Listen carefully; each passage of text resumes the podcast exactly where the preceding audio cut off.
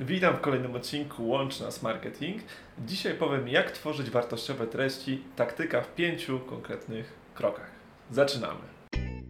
Nazywam się Dawid Witych, a to jest podcast Łącz Nas Marketing, w którym opowiadam o praktycznych wnioskach po wydaniu 44 milionów złotych na reklamę w internecie.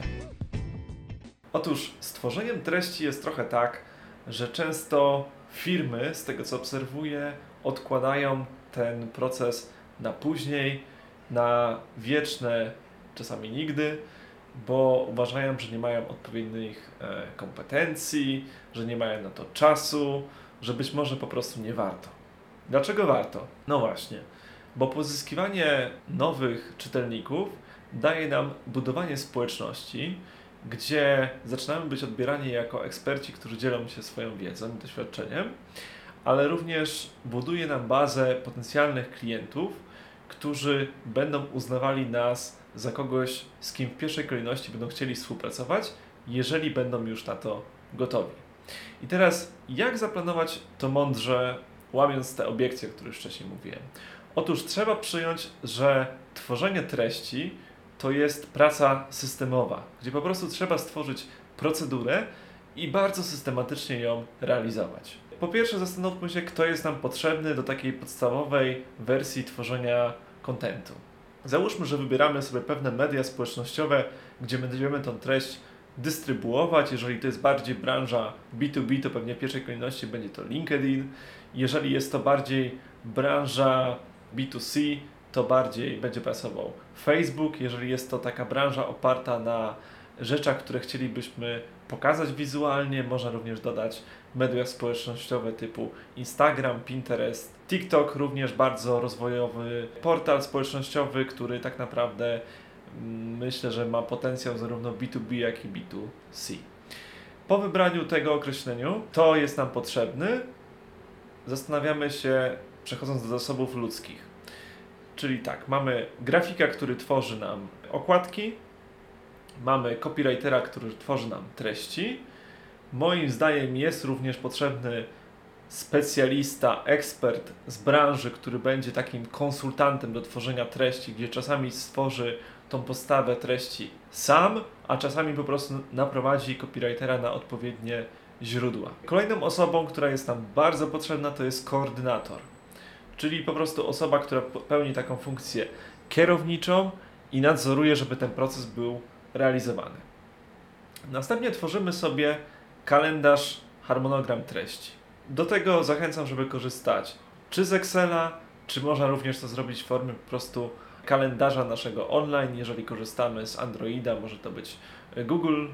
Jeżeli korzystamy z ekosystemu Apple'owskiego, możemy użyć również odpowiednik tego kalendarza. Następnie przechodzimy do miejsca, gdzie będą zbierane materiały, czyli będzie to folder w chmurze, gdzie czy tekst napisany w formie tekstowej, na przykład w Wordzie, czy zrzucone zdjęcia z Photoshopa, czy zlepienie z tego w całość, żeby wrzucić już w gotowe media społecznościowe, będzie tam zbierane i będzie to tworzone na odpowiednie foldery. Następnie, żeby koordynować pracę jakby całego tego teamu, będzie nam potrzebny system do zarządzania projektem, w zależności co tutaj preferujemy, może to być Asana, Trello, To-Do List. Natomiast jakby ważne, żeby wszyscy brali udział w tym procesie i żeby zawsze on był powtarzalny i te same osoby były odpowiedzialne za te same czynności, żeby to wstawiać w całość. Następnie przechodzimy do już planowania konkretnej częstotliwości, z którą chcielibyśmy wrzucać treści. Jakie te treści powinny być? No właśnie. Po pierwsze, moim zdaniem, takim ciekawym bardzo źródłem tego, co nasza publiczność będzie potrzebować, to jest najczęściej powtarzające się pytania od naszych klientów. Czyli jeżeli, prawda, osoby, które płacą już nam za realizację usług, dostarczania produktów w sposób powtarzalny gdzieś tam interesują się żywo tematem, to jest bardzo duże prawdopodobieństwo, że nasza grupa docelowa również będzie tego typu pytania zadawać. Również takim skarbcem wiedzy są e, grupy specjalistyczne na Facebooku dotyczące naszej branży, gdzie jeżeli my odpowiadamy jako eksperci również na pytania tej społeczności i one gdzieś tam cieszą się komentarzami, interakcjami i tak dalej, to jest dla nas bardzo wyraźny sygnał, że warto zrobić z tego content do promowania. I tutaj jeżeli planujemy sobie w sposób systematyczny robić taki content, to określamy tą systematyczność.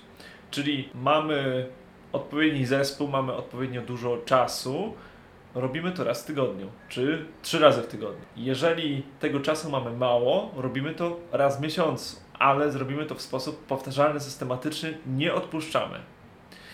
Myślę, że tutaj warto również przy tworzeniu treści stosować takie miksowanie, różnorodność, że na przykład raz to może być chociażby nagrana przez nas jakaś audycja w formie podcastu, YouTube czy jakiegoś innego materiału.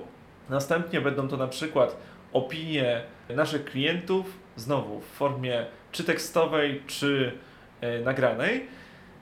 Potem może to być na przykład coś edukacyjnego i warto na przykład, jeżeli mamy, załóżmy tą częstotliwość trzy razy w miesiącu, żeby to właśnie były te trzy różne typy kontentu, żeby to nie było po prostu nudne, powtarzalne, a tyle, że już odbiorca się spodziewa, co to po prostu będzie za każdym razem.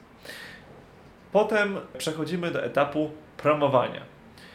Jeżeli mamy już dużą społeczność, która zawiera minimum te tysiąc odbiorców, to jest szansa, że tutaj będą już pierwsze interakcje, udostępnienia, komentarze, że to się będzie rozkręcać i gdzieś tam wraz z rozwojem naszego formatu kontentowego będzie to rosnąć.